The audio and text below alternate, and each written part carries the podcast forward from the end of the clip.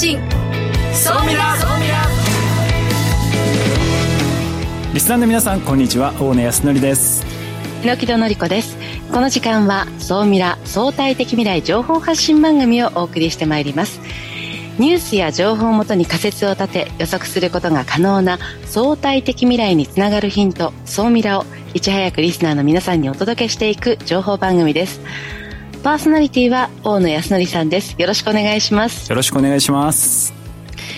えそして日本能率協会総合研究所マーケティングデータバンクエグゼクティブフェロー菊池健二さんですはい、えー、菊池健二です今週もよろしくお願いします今日はですねはい、えっ、ー、と、ソンデラで初めてご紹介するあるランキングデータを取り上げたいと思います。どうぞよろしくお願いいたします。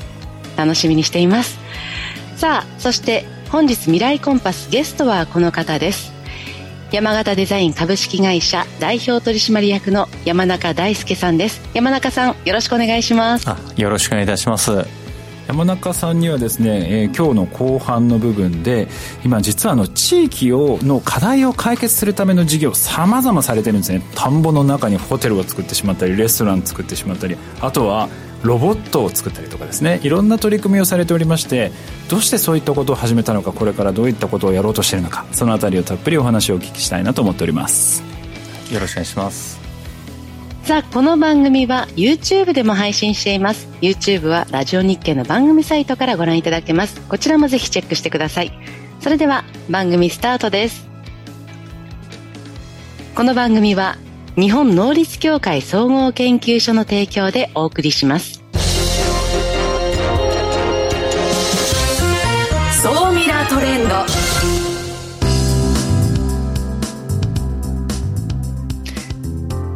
総ミラートレンドこのコーナーはビジネスの最新ニュースを大野さんがピックアップそして解説していくコーナーですよろしくお願いしますはいよろしくお願いいたします、えー、今日のテーマはですね AGV 市場について、えー、お話をできればと思ってます。この AGV なんですけれども、えっ、ー、と YouTube ご覧の方とかは写真が出ているのでちょっと分かりやすいかなと思うんですけれどもよく Amazon とか、まあ、EC サイトとかの工場見学ツアーとかよくテレビで皆さんも見たことあるのかなと思うんですけどロボットがねこう段ボールをこう運んで、えー、物流倉庫でこう行き来してる映像なんか見たことあるかなと思うんですけれども、まあ、それのことを指していますと。で特定の場所からですね別のところに、まあ、物を、まあ、効率的に運ぶというものでですね、まあ、今非常に注目をされているものですと。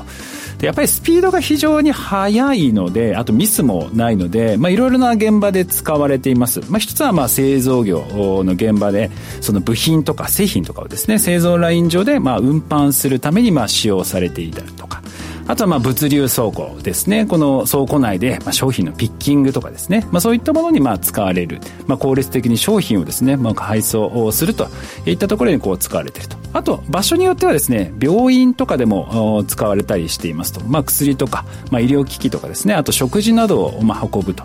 いうところでこう今使われ始めてますと。で、最近のですね、トレンドでいくとですね、もう大きく分けて3つありますと。まあ、一つはですね、やっぱり自動で行うというものです。まあ、いろいろなセンサーだとか、まあ、いろんなものをこう活用しながらですね、自動で、まあ、ボタンをプチッと押すと、まあ、勝手にですね、えー、充電から、えー、その作業までをやってくれるという動きが、えー、非常に、えー、活発になってきているというものが一つと。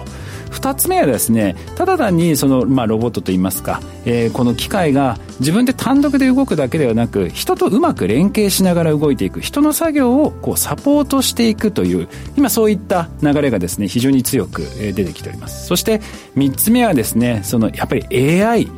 機械学習、まあ、こういったものの登場によってですねルートの最適化や、まあ、障害物の回避とかですねこういった部分の、まあ、性能っていうのが大幅に上がっておりましてさらにですねエネルギーの効率化、まあ、作業の効率化っていうところも向上しておりましてこの AGV のトレンドっていうのは、まあ、大きく分けてこの3つの、まあ、トレンドが今出てきてると。でですね、これからどうなっていくのかってもう本当に各ジャンルごとによっていろいろあるんですけれどもやっぱり特に注目なのはですねその菊池さんのねあれでもありましたけどやっぱり e コマースの市場いつでしたっけ？先々週でしたっけ？えっと先週ですね、はい、先週でしたっけ？そのねあの中でも e コマースのところのこう伸びてくるっていうのありましたけどもやっぱりそれに伴ってですねやっぱり倉庫の管理の仕方商品のピッキングの仕方やっぱりここはですね本当に重要な、えー、ところになってきてます。これあのフルフィルメントセンターって言ってですね、まあ、小さい場所でも効率的に大量にこう荷物を置いてそこで効率的にこうピッキングして配送する仕組みを作っていく。やっぱりこれに対応できるかできないかというところがですねこれからのビジネスをしていく上によって非常にこう重要なポイントになってきますのでで各ジャンルごとにですね本当にいろんなことがまあ、可能性としてできますのででそれに合わせてですね本当にビジネスチャンスもいっぱいありますとでそれを導入することでジャンルのその特定の市場が成長するということもですね非常に見られるのでなんでかというとその効率化そしてコスト削減が求められる業界での需要がおそらく高まってくるとそこに対して大きなビジネスっていうのが動いてくるのかなと思ってますのでこの辺りも皆さんウォッチしていただければなと思います。はいここまでは総ミラートレンドでした。一旦 CM です。相対的未来情報発信。総ミラ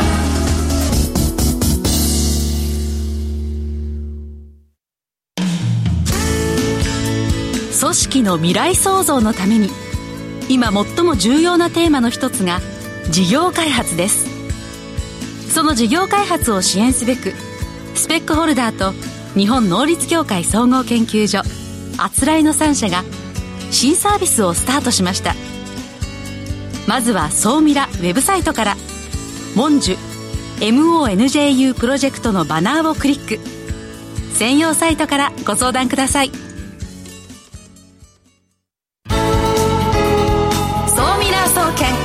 教えて菊池所長。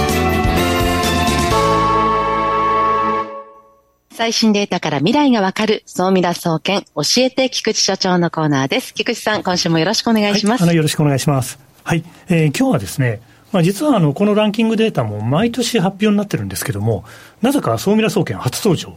えー、なんで今まで紹介してこなかったのかなという反省も込めてですね、今日はお届けしたいなというふうに思ってます。ということで、今回のデータ、このランキングデータはですね、中国と香港、そしてシンガポールがとっても強い。そう聞いたときに、リスナーの皆さん、ソーミラフリックの皆さんは、どんなランキングを思い浮かべるのか。これそうですね、お客様が目の前にいたら聞いてみたいぐらいのテーマなんですけども、はい。えー、中国、香港、シンガポールが強い、このランキング。まあ、いずれもアジアですよね。アジア。はい、で、これから、あの、これまでもソーミラのゲストの皆さんが、アジアを制することは世界を制する。そこにつながると。そんなお話もされておられるので、ではその観点で見たときに、一体何のランキングデータか、思い浮かんだ方いらっしゃいますでしょうか？では、正解をお伝えしたいと思います。このランキングは、アジア大学ランキング。2023最新版というのが先ほど発表になりました。これは、実はあの、ヨーロッパで発表されてるんですよね。えー、イギリスなんですけども、The Times Higher Education。The Times Higher Education というところが、アジアユニバーシティランキングスというタイトルで毎年発表しています。ただ、まあ我々今日本にいますんで、アジア大学ランキング2023とか調べるとすぐネット上で見つけていただけます。で、この上位10の大学、これ、どうやってランキングしてるのということ気になられると思うんですけども、まあ、いくつか指標があるわけですね。例えば、やっぱり研究力が強いよと。あの、非常にその研究されているものがその後、あの、後に世の中の非常に役に立ってますねとか、あるいは学習環境がとってもいいですね。とかですね。あとは、国際性といって、その研究成果というのがどれぐらいあの世界で取り上げられているか、論文として採用がされているかですね。えー、あとは、産業界とどれだけ連携して知識を注入しているイメージがあるか。そういったようなことを指標化して、アジアならではのランキングをベスト10ということで書いてます。で、これ YouTube をご覧の皆さんは、その10校の名前がずらっと並んでます。えー、ラジオをお聞きの皆さんは、1位と2位は強いんですよね。やっぱり中国。清華大と北京大。まあ、両方とも入るのが大変だと言われる大学ですよね。そして、3位がシンガポール国立大学。ここはシンガポールナンバーワンと言われている大学です。あと、大健闘が香港です。香港すごい多いですね。そうなんですよ。香港大学とか香港中文大学、香港科技大学。なんか、台湾とかですね、もっと中国がいるとか、そんなイメージ強いと思うんですけども、実は今回ですね、そうなんです、あの香港が多いなということで、香港の大学の何を今やってるんだろうということをすごく研究しないとまずいなということをですね、このランキングをじろじろ見ながら、私的にも非常に考えさせられました。そして、3位のシンガポール国立大学と、あとシンガポール第2位と言われている南洋理工大学。南太平洋の洋、あとは理工は理工学部の理工ですね。南洋理工大学という大学があって、このシンガポールの南洋理工大学というところが、実はリスナーの皆さん、よく覚えておかれるといいと思いますよ。この大学が今研究しているテーマというのが、おそらく5年後、10年後、世の中的に見たときに、非常に面白い研究成果としてみんなが知るところになる。だとすれば、今のうちから研究した方がいいです。うん、いやすみません、吹っ飛んだ、えっと、どこの大学でしたっけ、はい、第5位の第5位の南洋理工大学。ここはもう要注目ってことですね。あの超要注目ですね。はい、で、この南洋理工大学が、まあ、まあ、菊池はそう言うけど、一体何をやってるのということはあの気になられると思うので、一つ、ごく最近のとっても注目された事例というのをですね、まあ、YouTube をご覧の皆さんは次のページになるんですけども、これなんかそうですね。はい。スマートコンタクトレンズを涙で充電できる。ほほ面白いですね。涙で含まれている塩素で、そうなんです。スマートコンタクトレンズを充電できてしまう、それのための超薄型バッテリーというのを開発して。これ、うん、ちょっと今、YouTube の方は写真が出てるんですけど、はい、かなり薄いですね。あ、そうなんですよ。ちょっと私も今まで見てきた中では一番薄いかもしれないです。そうなんです。えこの薄いですね、その薄いバッテリーの中にですね、ものすごい技術の推が詰め込まれていて、実はこの南洋理工大学って、他にもあの人工衛星を保護するための半導体を作って、そこに投資家からものすごくお金が集まってるとか、そんなような流れもあって、おそらく、あの、もともとシンガポールって最近はあれですよね、世界デジタル競争力ランキングで、まあ、にアジアの中でトップだったりとか、あと、最近の話題でいくと、あれですね、いわゆるあのスタートアップが立ち上がるという点で、環境としてとってもいいのはどこだみたいな話になったときに、シンガポールが世界で急浮上している。最近あの、スタートアップゲノムっていう会社が発表したデータの中でも、シンガポールの地位がぐんと上がってきてるんですよね。そういうことになると、実は注目されてる国とか地域を見つけたら、そこの優秀な大学を見つけて、そこが何を研究しているかを見てると、何歩か先の面白いテクノロジーの予兆みたいなものを見つけることができる。さらにその技術が、あの、どれぐらい面白いのかというのは、投資家がお金を入れてるかどうか見ておく。もうもうまさに大野さんの普段の視点ですよね。あの、そういうような感じでつなげていくと、他の人が見てないデータを、そうなんです。いち早く見ることができる。それを研究されていかれると、まあ、総ミラフリークの皆さん、新事業を考えている方も多いので、いろんなポイントが見つかるんじゃないかと思うので、とってもお勧めですと。今日はそんな話ですね。改めてですけど、日本の、まあ、東大は、はい、あの、アジア大学ランキングの中では8位なんですね。はい、第8位ですね。うん、これをどう見るかですね。いや、大健闘じゃないですかという見方をするのか、いや、何言ってるんじゃないですかと、トップを取りましょうよとなっていくのか。そうですね、はい、ちょっともう少し入ってほしかったかなっていう。そうですね。そうですね。まあ、で、実はあの、このザ・タイムズ・ハイ・アー・エデュケーションが発表しているランキングだと、要するに、例えば SDGs に影響を与えている大学はどこかとか、いろんなランキングを他にも発表していて、そのランキングの中では、実は日本だと東大、京大はもちろんそうなんですけど、東北大学とか北海道大学がすごく注目されている、そんなことも触れておきたいなというふうに思います。さあでは今日のお話、総ミラ的に菊池さんにまとめていただきます、はい、ありがとうございます。先ほど申し上げた通り、アジア、あともちろん世界もですよね。あ、榎田さん今日カナダなんですか？ちなみに。あ、えっ、ー、と、アメリカ合衆国に移動してます。アメリカなんですね。失礼しました。はい。はい。榎田さんが先週いらっしゃったカナダだと、トロント大学とかが、この世界ランキングだと上位にいるとか、そう考えると、AI のとんでもない技術は結構トロント大学が出てるとか、いろいろ結びつきができるので、世界の優秀な大学からテクノロジーを見て、これからの市場を追いかける。特にランキングが上がってる大学に注目。シンガポールの大学は要注目ですよということをお伝えしてですね、今日のまとめとしたいと思います。今日は以上です。ここまでは、総ミラ総研教えて菊池所長のコーナーでした。未来コンパス。さあ、未来コンパス。このコーナーは、未来への羅針盤、コンパスを手にすべく、魅力あるゲストをお招きして最先端情報をお聞きしていくトークコーナーです。本日のゲストを改めてご紹介いたします。山形デザイン株式会社代表取締役の山中大輔さんです。よろしくお願いします。はい、よろしくお願いします。この山形デザインという会社は大きく分けて4つの事業をやられている感じですかね。えっとね、4つのカテゴリー、7つの事業。おおなるはい。で、4つのカテゴリーが観光、はい、えー、農業、教育、人材と。そうですね、はい。これ、それぞれこれどういったことをやられてるんですか？そうです。まあ、私たちの会社で一番こう有名、まあ、アイコン的になっているのが、あの、先ほど、あの、大野さんおっしゃった、あの、田んぼの中にホテルを作って、うんまあ、名前そのまま水田テラスというあのホテルなんですが、あの本当に何もない庄内平野の田んぼにホテルを作って、まあ、年間6万人ぐらい集客するようなことをしていたり、はい、あるいは、えーまあ、農業ですと、我々の会社、あの農業もやっていて、基本的にはあの農業の生産、農業の資材の開発、販売、そして農業のロボット、の、えー、開発販売というのをやってるんですが、あの、全部テーマが有機農業であったり、あの、グリーンな市場、を攻めていくということで、まあ、やらせていただいたり、あのまあ、そんな取り組みをしています。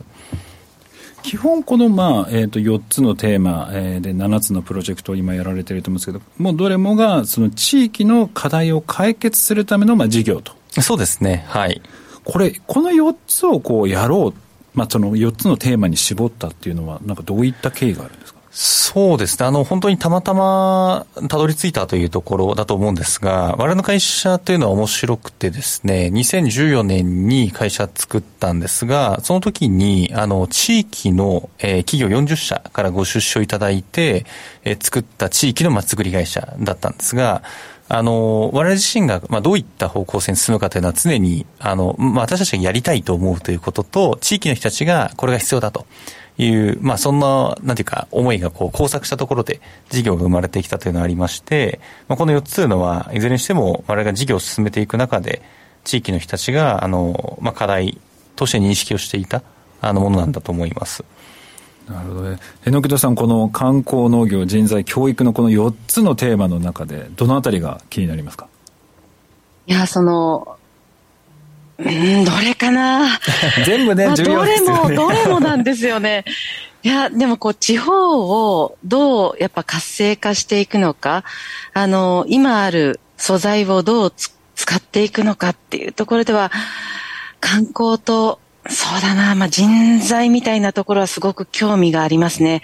いや、だって山形デザイン、あの私、まあ、第二の故郷というか、2000年代、あの、えっ、ー、と、地方の桜もテレビという山形の放送局にいたことがあるので、山形の事情のことを本当に分かっているんですけれども、その中で、どうやって山形を立ち上げていくのか、元気にしていくのか、地方を元気にしていくのかって、ここでできれば、全国どの都市でもを、まあ、活用できる事例になっていくんじゃないかなと思うと、いや、誰もがこう山形デザインさんのやっていることに今、注目しているんじゃないでしょうかね。いや、それで、あれですよね、今結構、日本全国からも、はい、この、なんだろう、今、榎木さんおっしゃったように、うん、日本全国にこう、この取り組みっていうのは広がり始めてるそうですね。もう本当に我々のサービスを使っていただいているのは農業、人材、まあ教育含めて、あの、かなり、あの、日本全国地方あると思っていまして、まあ、なので我々の会社は、来年あの、まあ今山形デザインという会社名なんですけど、来年の、えー、春にですね、省内という、あの、よりニッチな会社名をつけるんですが、うん、事業自体は、あの、次の10年を見据えて、あの、より全国の地方に、あの、まあ、事業展開をしていこうと、まあ、そんなことを思っています。これ今、あの、私、今いくつかお話をお聞きしたいなと思っているのは、やっぱり観光というものが、やっぱりこれからのその地域の経済、産業を支えていく上において、非常にこう重要なポイントになるのかなと思ってるんですが、はい。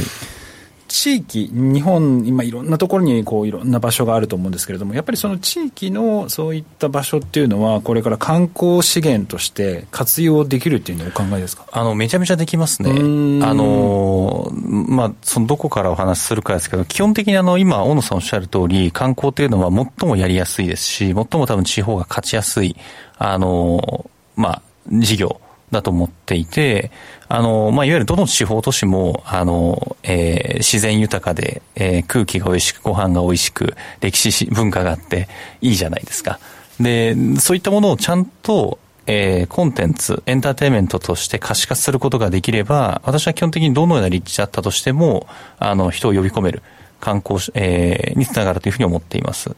このコンテンツの部分、まあ、このななかなかこれ作るの特に地域の人だけだと難しいのかなと思ってるんですけどそのあたりってどう考えるそうですね。まあ別にあの、確かに地域の人たちからするともう当たり前になっちゃってるところが多いので、あの、確かにおっしゃる通り難しいところであるんですが、まあ重要なポイントはなんていうか、あの、誰が何と言おうと、やってる自分がそれを面白いと思うかどうかっていうところだと思っていて、あの、地域の人たちも、あの、謙遜抜きにして、純粋に自分が地域のここ超いいよねとか、超面白いねって思うことをひたすら磨き続けて、尖らせていけば、必ずそれはコンテンツになるというふうに思ってます。